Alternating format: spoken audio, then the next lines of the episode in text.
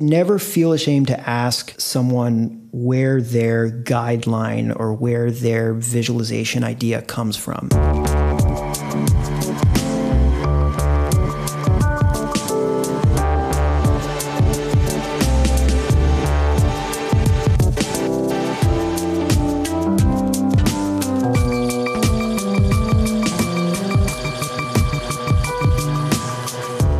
Hi everyone, welcome to a new episode of Data Stories. My name is Enrico Bertini and I am a professor at N Y U in New York, where I do research in data visualization. Yeah, and my name is Moritz Steffaner and I'm an independent designer of data visualizations. Yes, and on this podcast we talk about data visualization, analysis, and generally the role that data plays in our lives. And usually we do that together with a guest we invite on the show, who we will bring on in a minute. But before we start, just a quick note. As you might know, our podcast is listener supported. There are no ads. So if you do enjoy the show, please consider supporting us. You can do that on patreon.com slash data stories. Or you can also send us one-time donations on paypal.me slash data stories. Yes, and, and this is great. Uh, from time to time, we receive new notifications of someone who sent some some one-time donation. And it's it's it's a really good feeling. And um, so you have these two options now. So let's get started. Um, I'm very happy to have uh, a friend today on the show. Uh, we have Steve Rose, and Steve uh, is an expert in uh, visualization and also in uh, vision size, science and visual perception.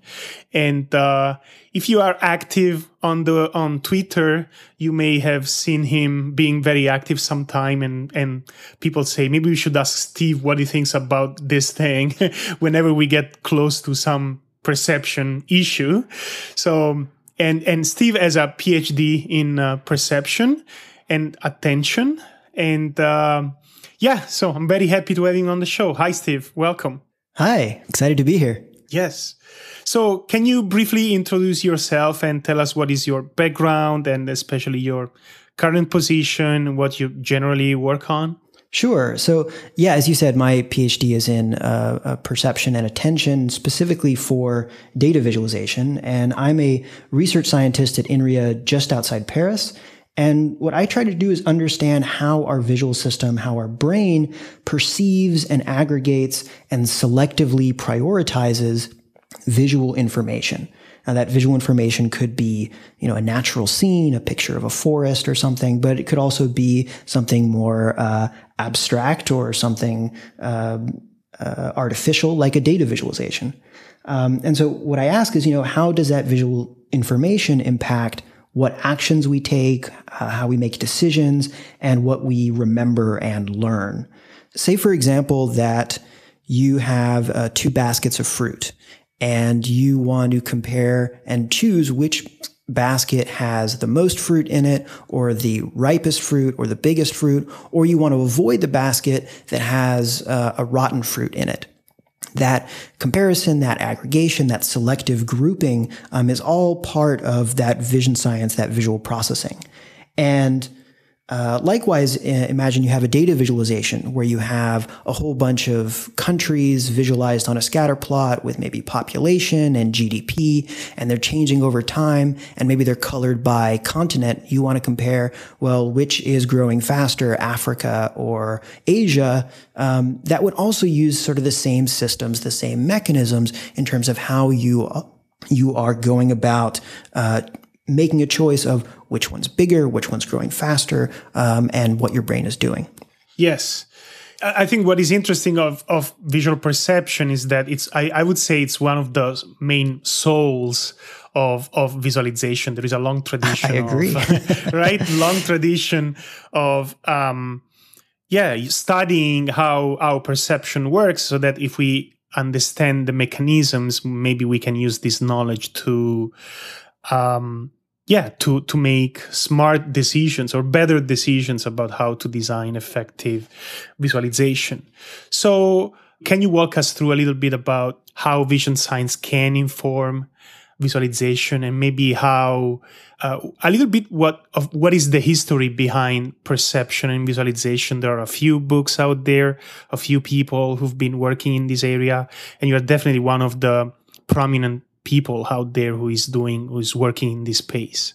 So what, what can vision science do for visualization? Sure. Well, first, I think let's sort of understand what visual, vision science is. It's a really, really broad field. Um, it's the study of how we see how our vision works. And that um, encompasses everything from the Uh, physical optics and biology of the eye, the neuroscience of the retina and the brain, as well as sort of higher level um, psychology and cognitive science in terms of perception and attention, memory, learning, and reasoning. And so uh, with visualization, we have this transfer from digital information to some sort of action, some sort of decision, some sort of learned information where the image is the medium. And so vision science is sort of the second half of that. There's the computer science side of generating the image itself. And then the vision science side of, okay, what happens after that image leaves the monitor? And I think one of the goals with the intersection of vision science and data visualization is trying to be able to predict and uh, give some sort of informed suggestion of how well people are going to be able to perform some task or make use of information in a visualization uh, based on the visual features that are used, based on the layout that's used, without having to go through and run a particular pairwise experiment on every single exact instance of a visualization with every single data set, with every single um, scenario. So yeah. the, the goal is that it can be predictive and hopefully um, avoid some overlapping effort or some redundant effort with um, with testing. Yeah. I'm wondering if you can give us maybe an, a practical example of something that can be, that we learned from from visual perception that helps us, uh, yeah, design better visual representations. Maybe sure. You have a favorite. I don't know. um, it, it's it's hard to, to pick a favorite. I mean, I think yeah. the the standard example of perception and and visualization goes back to Cleveland and McGill, um, mm-hmm. which is in the mid eighties. And the, and what was what they did was they said, okay, well, let's say you have a, a bar graph or a dot plot or a pie chart, and we're going to point to two. Uh, uh, items, two datums from this, and, and say, you know, what is the, which one is bigger, or what is the ratio of, of, of size between these two? And what's nice about that paper is that it references back some work from Stevens, who was a psychologist back in the sixties, um, or maybe even earlier than that. Uh, and uh, uh, they had some this old literature saying, well, there should be differences in terms of discriminability. There should be differences as uh, in terms of perceived size. So as you increase something linearly, does your percept of that also increase linearly? The answer is not always, and it differs for different visual features. Length behaves a bit differently than, um, say, for example, angle or area. Um, and so the, the sort of connection of that to me is sort of the, the birth there of um, for one, I mean, in general, just visualization as a uh, distinct field, even though it wasn't when that when that paper was first published. I mean, the, a lot of the distinctness of visualization roots out from that particular study. But there's also some really great work by um, Simkin and Hastie that um, compared um, uh, bar graphs with stacked bar graphs with pie charts. And, um, you know, a lot of work has sort of followed through from these examples of sort of referencing how does the visual system perceive? How does, how does it, that perception work? What are the limitations? What is the discriminability? And now what does that mean for making a graph? Mm-hmm, mm-hmm. And this is ultimately anchored on, uh, what is that? Psychophysics, right? Psych psychophysics in general. Um, but I, I would take it a little more broadly. That's why I say I'm a, I'm a vision scientist rather than saying a cognitive scientist or a psychophysicist, is that there's also the really important component, uh, not just of the low level perception, but also of the sort of higher level, uh, cognitive science aspect of, and it, Of, uh, selective attention, uh, you know, picking one subset from the graph that you're looking at. Um, otherwise, you have to pay attention to everything and you're sort of overloaded. Um, or uh, uh, making a comparison, which may be different from individual uh, percepts, or even the, you know, sort of question of what happens when you have lots of stuff on the screen at once, and you're not just comparing the uh, precision of discrimination of individual items, but you're comparing sets or groups of items at the same time. So it goes beyond the sort of low-level systems and more into the higher level aspects of, of cognitive science as well. Yeah, th that's something I wanted to mention as well, because often people concentrate just on, well, do people read lengths or positions more precisely, or, you know, how bad are colors exactly for encoding magnitudes? But what's happening, of course, as you say, is like people see an overall image and, and sort of associate maybe with natural scenes or read chunks of information at once. And as a designer, I feel it's like, you operate much more on that level, like on the aggregate or on oh, the totally. overall um, gestalt of something. But there, it seems harder to make definitive statements about what works better it's or not. More is, is that true? I mean, is it? Yeah, it's it, it's definitely uh, you know, the more uh, complicated the uh, or the, the more large range of, of dimensions by which you can manipulate an image, the harder it can be to control an experiment, and the harder it can mm. be to answer a very clear, definitive, precise question. Um, one of the common things that happens with um, um, it goes by a wide variety of names, things like holistic perception or ensemble coding and summary statistics or global mm. perception, or even they sometimes will call it textures. That goes back to like the seventies.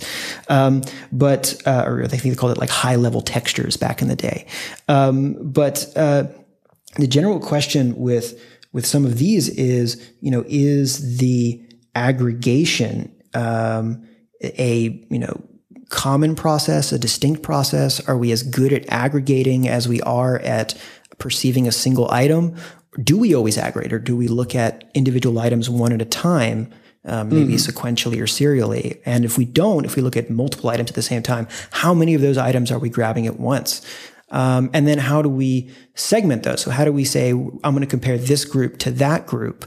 Uh, how do we, how well can our brain Uh, actually do that segmentation, um, you know, especially if the edges and the boundaries are kind of noisy, um, what affects our ability to to segment well? Mm-hmm, mm-hmm. Yeah, I think I, I have a similar concern with, with in general, how to apply uh, whatever we learn in, in, in visual perception to to actual visualization practice, right? So I remember myself uh, reading even multiple times uh, Colin Ware's book, which is probably the most classic book on visual perception applied to visualization. Highly recommended, by the way, to anyone who is interested in, in this area. And, highly recommended uh, by Enrico. Yeah, yeah.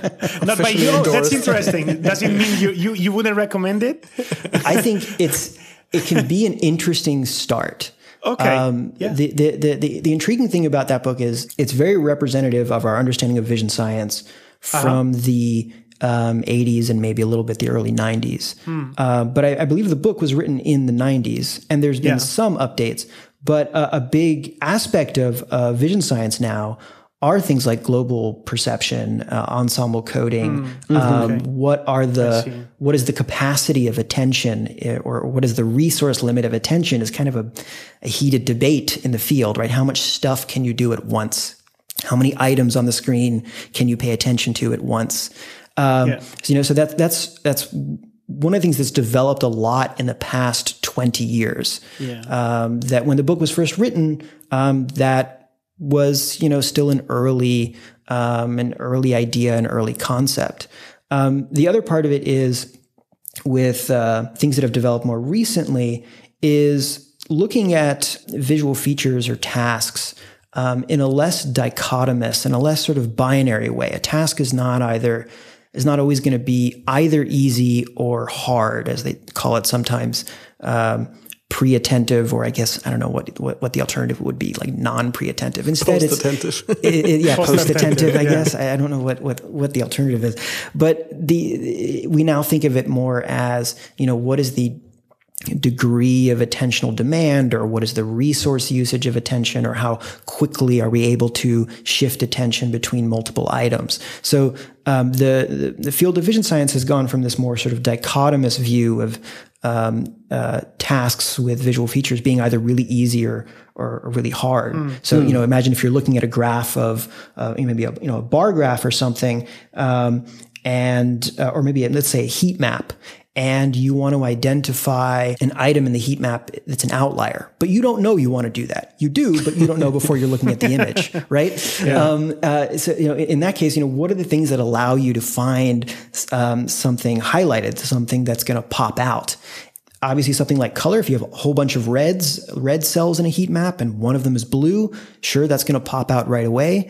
But, you know, when you have maybe some reds and greens and purples, and there's this one blue cell there, are you necessarily going to see it? And the answer is it's this sort of gradation of difficulty. As you vary the contrast, as you vary the amount of variance in the image itself, right? Basically, the, the noisiness or the number of groups in the data, Um, it gradually becomes harder and harder to, uh, to find an outlier. Mm-hmm. And that's something that if you go back to, um, some of the early eighties or, you know, mid seventies of vision science, that's something that they kind of didn't quite understand just yet. So that's mm. a relatively recent late eighties, early nineties development of the field.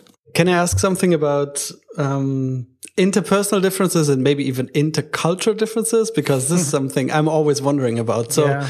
Yeah. Th there has been in, in psychology, this, this quite, this paper that caused quite a stir that sort of posited that all the experiments were basically done on one very small, like, subset of, of humans, which is like male, what white, is that, the weird, you know, young weird, uh, psychology the students, acronym? Basically. Yeah. The WEIRD, yeah, it's W E I R D. Yeah, I mean, basically psychology is the study of psychology undergraduates. Yeah, right? Exactly. Right? It's, uh, that's what we're doing. We're studying psychology undergraduates because they're the ones who are participating in the exactly. experiments. And like, now from your knowledge of like, like vision science and the field, and so what do you think, like, which part like does generalize across like wider populations or humans worldwide, and which parts do you say like, well, that would be worth like looking more into um intercultural or interpersonal differences?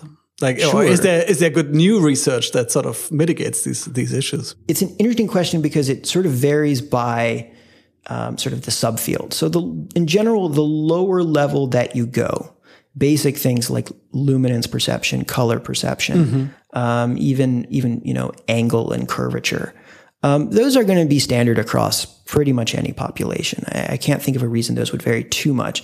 There are some questions about how language might affect our categorization and our discriminability of color. Mm. So mm. maybe, for example, if a, um, a, a culture Um, has one word for blue and green, uh, there's some early data that seems to suggest that for them, that makes a very bad categorical boundary. They have a very mm-hmm. tough time um, differentiating blues and greens. And so that, that could be a case of sort of the language working its way down and, and affecting your ability to make a decision there, or, or to, to find something, you know, to, to find a, a segmentation boundary or something that should pop out.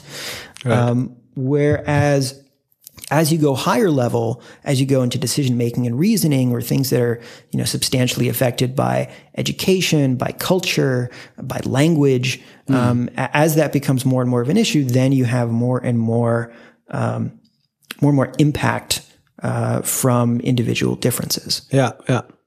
And that makes the research much harder, of course, right? Because then it's much harder to design a neat experiment that where you can exclude all the, the confounding factors. Well, in some ways, yes. In some ways, no. Um, a key difference between different fields in psychology um, is what kind of experiment design you're going to use. Mm-hmm. So, for example, if you do something called a within-subject experiment design, as opposed to a between-subject and experiment design, with a within-subject experiment design, what you're doing is you're having each person who's in the experiment participating in each of the conditions. So, you know, let's say you're comparing discriminability uh, or precision of length versus precision in position.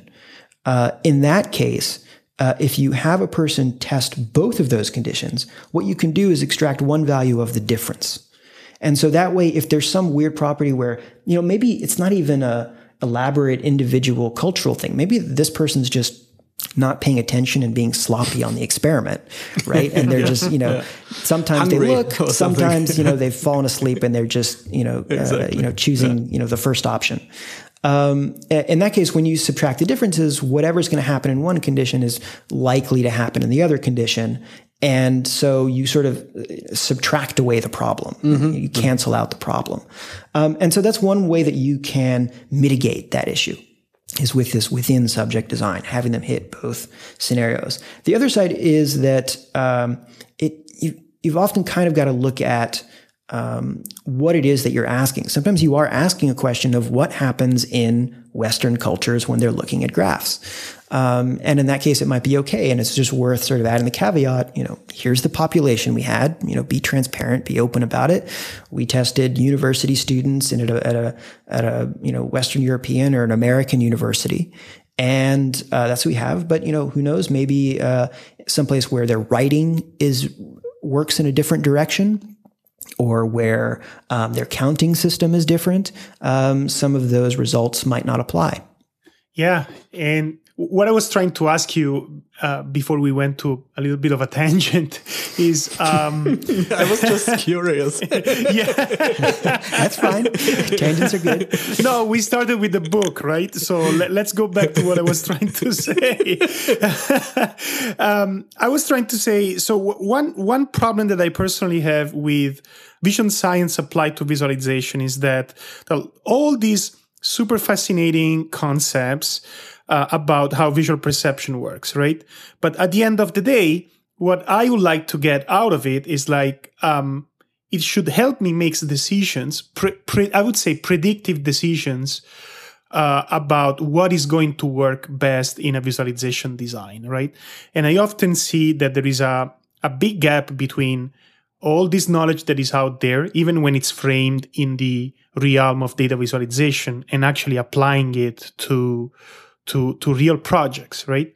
And I think me and you had a bit of a debate already in the past about that. You seem to be, uh, please correct me if I'm wrong, but you seem to say, that's not actually what we should do or the way we should do it. We should just research how things work, right? And then how this is going to be applied, it's, it's a different problem.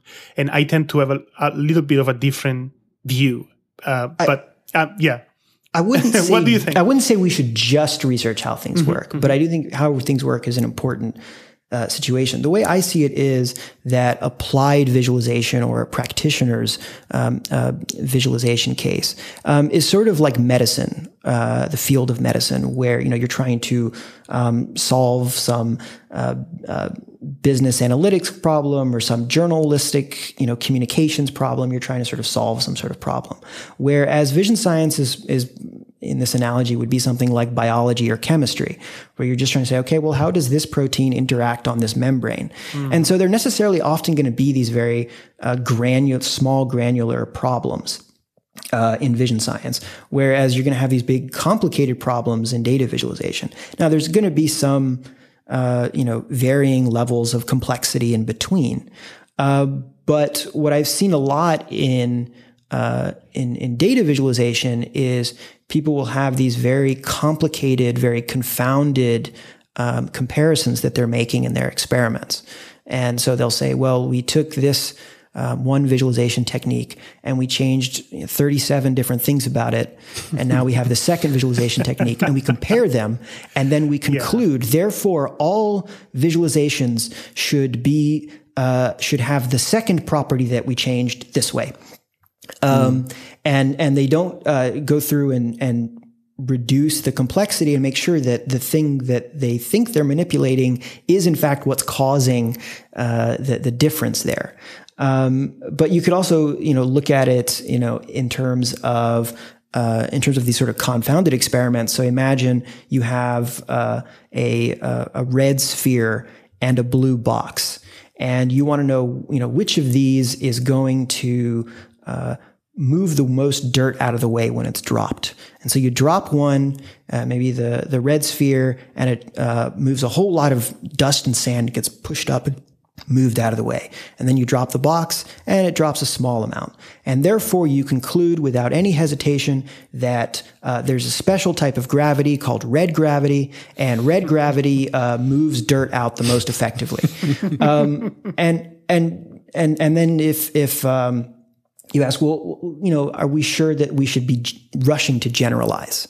And that rush to generalize, I mean, it's tempting. I completely understand it. I think every researcher does it perhaps more than they should, mm. but, uh, and that's in any, any field. That's not visualization specific. It's even in vision science. It's even in biology and chemistry. But, uh, you know, we should be asking ourselves, well, are we sure that it's always going to apply in these other scenarios? And we should give a reason why. It shouldn't just be, well, it happened this time, therefore, uh, you know, by the law of induction, I declare that it will always happen uh, in anything remotely related or anything similar to this. And, and that's, you know, it's oftentimes not true. Yeah.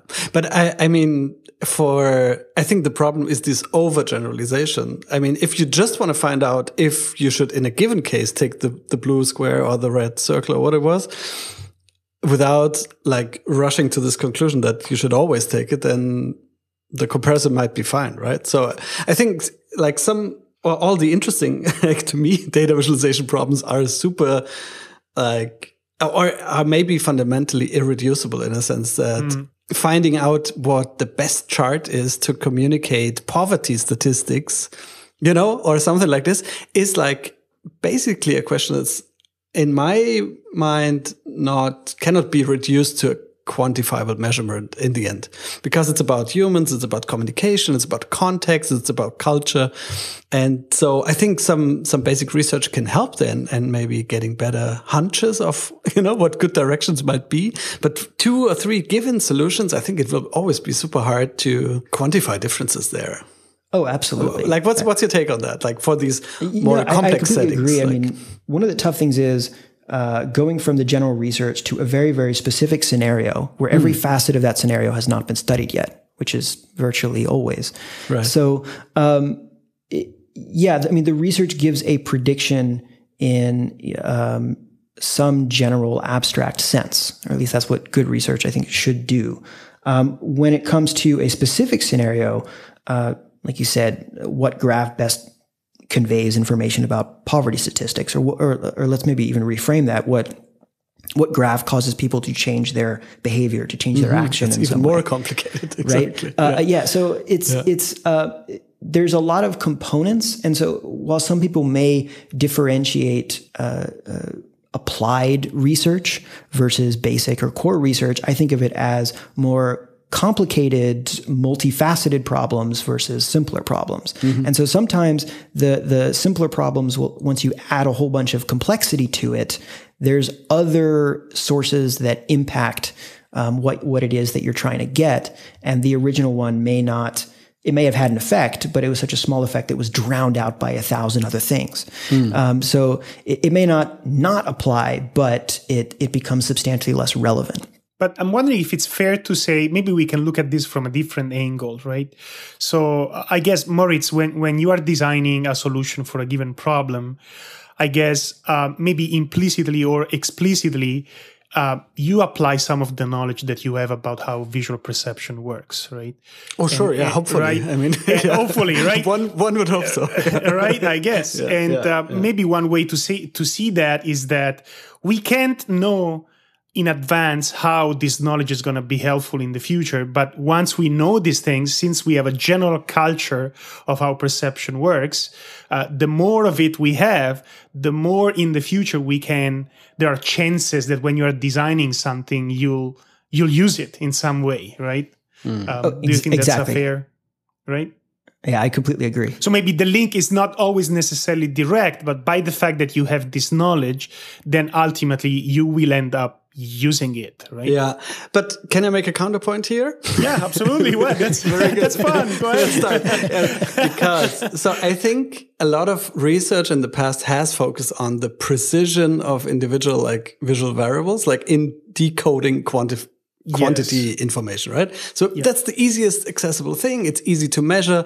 It's, it's a bit like the, the drunken uh, person searching for the keys yeah, under the lamppost because yeah. there's light. And so if yeah. they are there, they would be easier to find. But yeah. you know, it's yeah. like yeah, yeah, the yeah. classic uh, sort of dilemma there.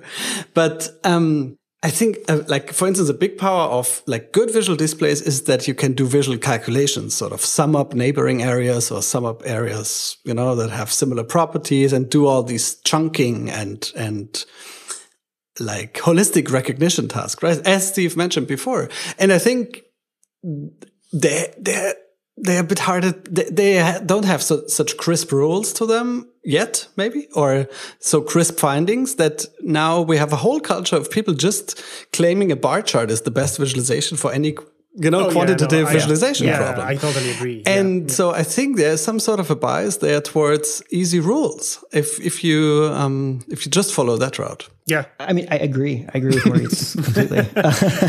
I, I mean, the, the the challenge, the challenge there is um, that to a certain extent, the research needs to start with uh, whether you call it the low-hanging fruit or whether mm-hmm. you just call it the first step.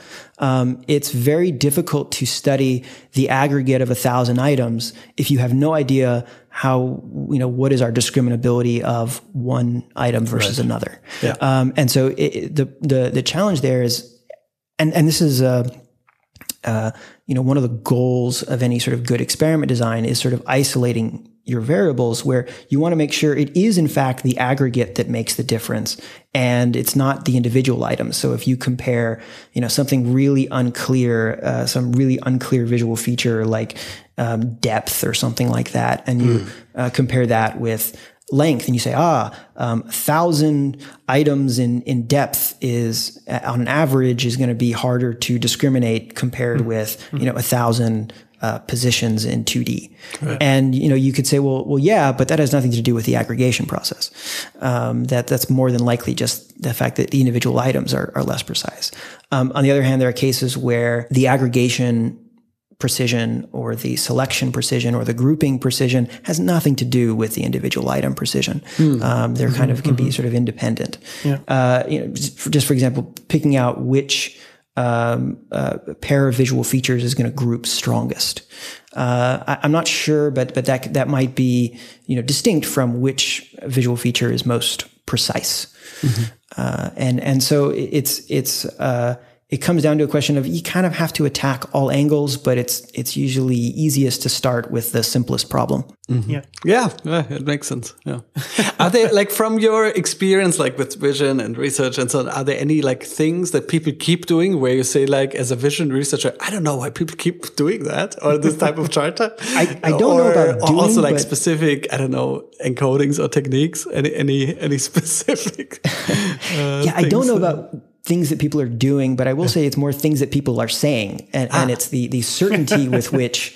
Uh, with which they say them. Um, uh, a lot of um, the, I guess you could call it pop sci visualization knowledge, yeah. um, is unclear where it came from. A lot of these sort of standard guidelines, yeah. I, I've, I've, I've tried to dig into sort of the origins of some of these things, mm-hmm. and, and, and it's extraordinarily difficult to find.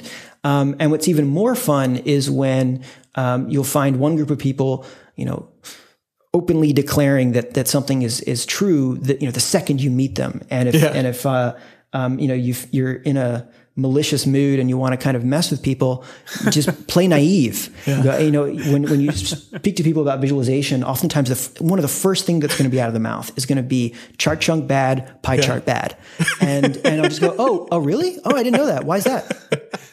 and and um and just just stare just and there goes silence. Your evening, right? and and and uh, oh uh, you know, usually for the most part people have no idea.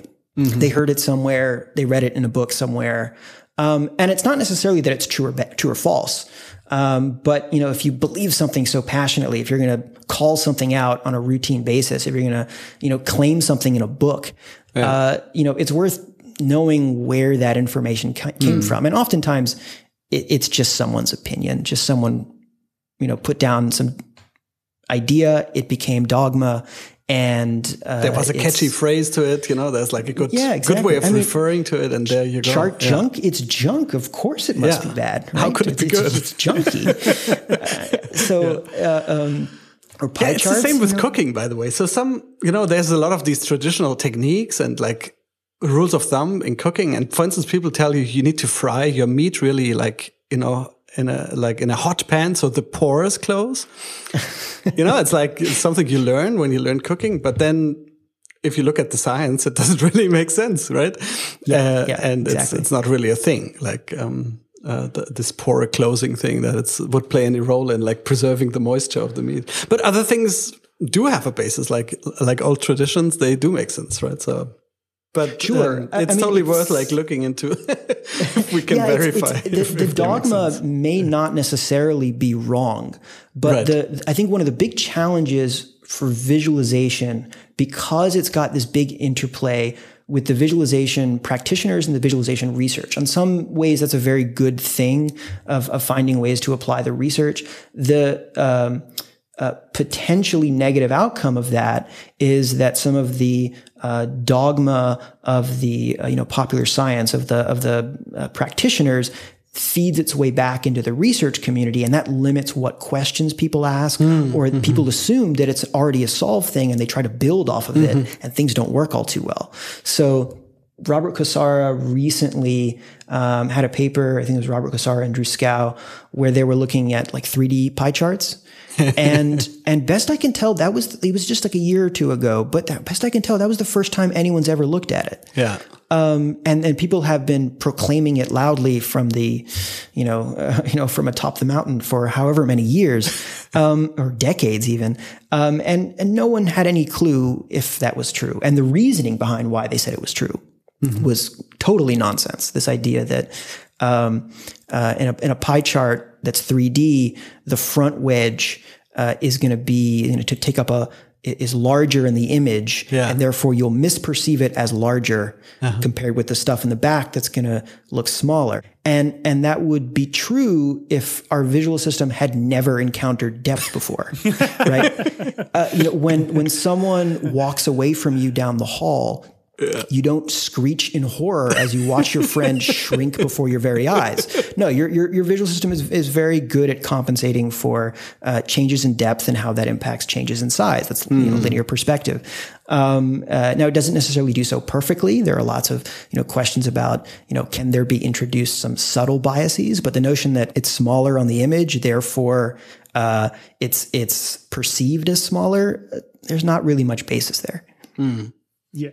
Yeah. And I think that's, that's a really good development because, as you say, for many years, people have been repeating the rules and th just maybe again, overgeneralized, like by like what maybe was angles can be read a bit less good than lengths, you know, became to never use pie charts. Right. And then, uh, the last few years, um, yeah, maybe there's a bit of a, a rollback there in terms of, okay, what do we actually know? And can we, can we verify all these, these rules of thumb we have built up? Um, I mean, it's a, it's an interesting sort of idea of what, you know, what happens now if you write a visualization guideline, a, a book of visualization guidelines, but only based on um, empirical research. What if you ba base, build a visualization guideline? It's not a, a, a book of guidelines, not on aesthetics, not on preferences, not on culture, just purely based on, you know, what's gonna, uh, what's more likely to change behavior, what's more likely to in impact someone's decision, what's gonna cause a bias, and, and, you know, what do we know from the empirical literature? And it's, in that sense, perhaps it's a good thing for the researchers, but bad for the practitioners. We're actually still pretty early in the field. I think visualization mm-hmm. is a fairly young field. So there's sort of a lot of open questions there. Um, and what's important is that we don't jump to the assumption that a lot of them are already solved when in fact, a lot of them are already assumed to be solved. Yeah. Yeah, I agree. There, there is so much more to do. And I really hope, uh, I think there is a lot of activity right now in this area. And um, I'm really looking forward to seeing uh, uh, more of that, right? And you are certainly one of the main players there. So I'm, I'm looking forward to seeing what what is going to come out of your your work. So um, I hope good things. Sure. No pressure. Uh, no pressure. yeah, yeah, exactly. That, that happens sometimes on Twitter where people will, will get to a question and, and I'll and I'll have to say, well, you know, look, we just don't know the answer to that yet. And, yeah. and they go, oh, okay, oh, why don't you go ahead and research that now? I'm like, oh, oh, sure. Yeah, you got it. Yeah, how about, how about you take care of writing my Maybe grants next for week me you and, can and, send some results.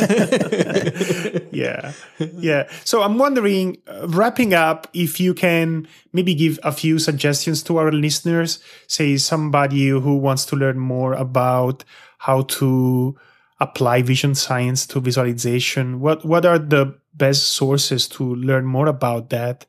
And eventually how to apply them in, in practice?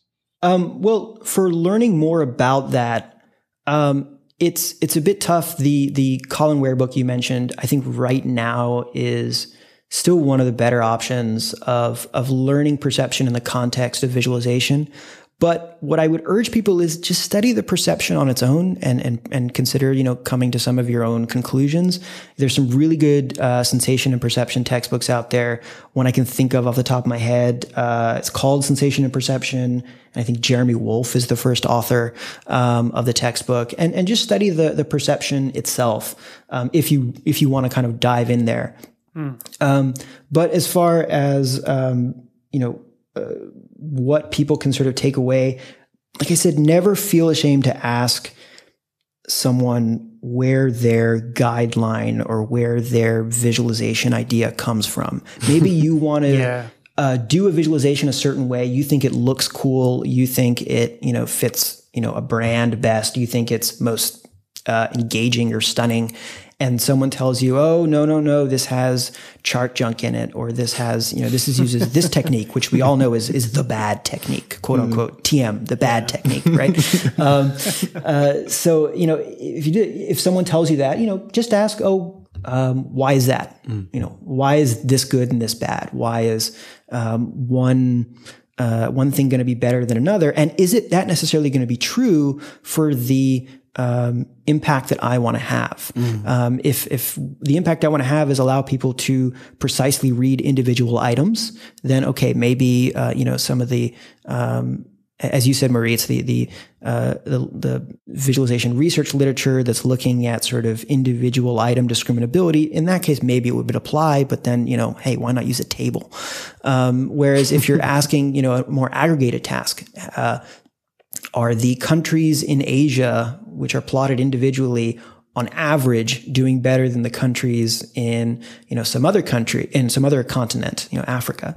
Um, in, in that case, you know, there's some new research. There's research I had with, uh, did with, uh, Lei Yuan and Steve Franconeri that kind of looked at some of these more complicated scenarios where we are aggregating data and then making the comparison and asking what visual features are we using? What proxies are we using? Are we necessarily actually taking the average, or are we doing something else?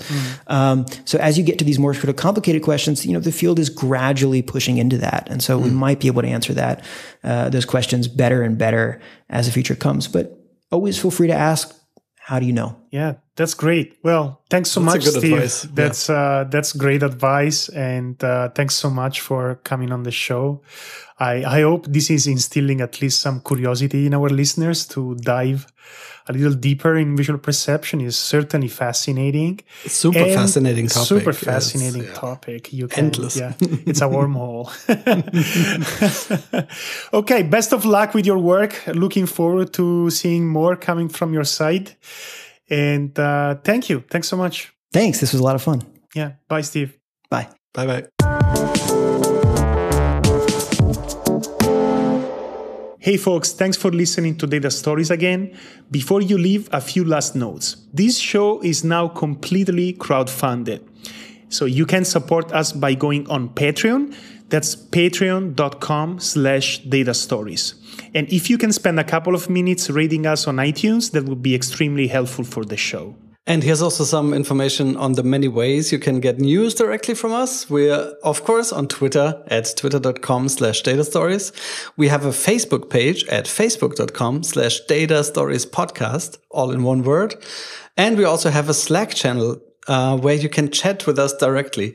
And to sign up, you can go to our homepage, datastory dot e s, and there is a button at the bottom of the page. And we also have an email newsletter. So if you want to get news directly into your inbox and be notified whenever we publish an episode, you can go to our homepage, datastory dot e s, and look for the link you find at the bottom in the footer. So one last thing we want to tell you is that we love to get in touch with our listeners, especially if you want to suggest a way to improve the show, or amazing people you want us to invite, or even projects you want us to talk about. Yeah, absolutely. And don't hesitate to get in touch with us. It's always a great thing for to hear from you. So see you next time, and thanks for listening to Data Stories.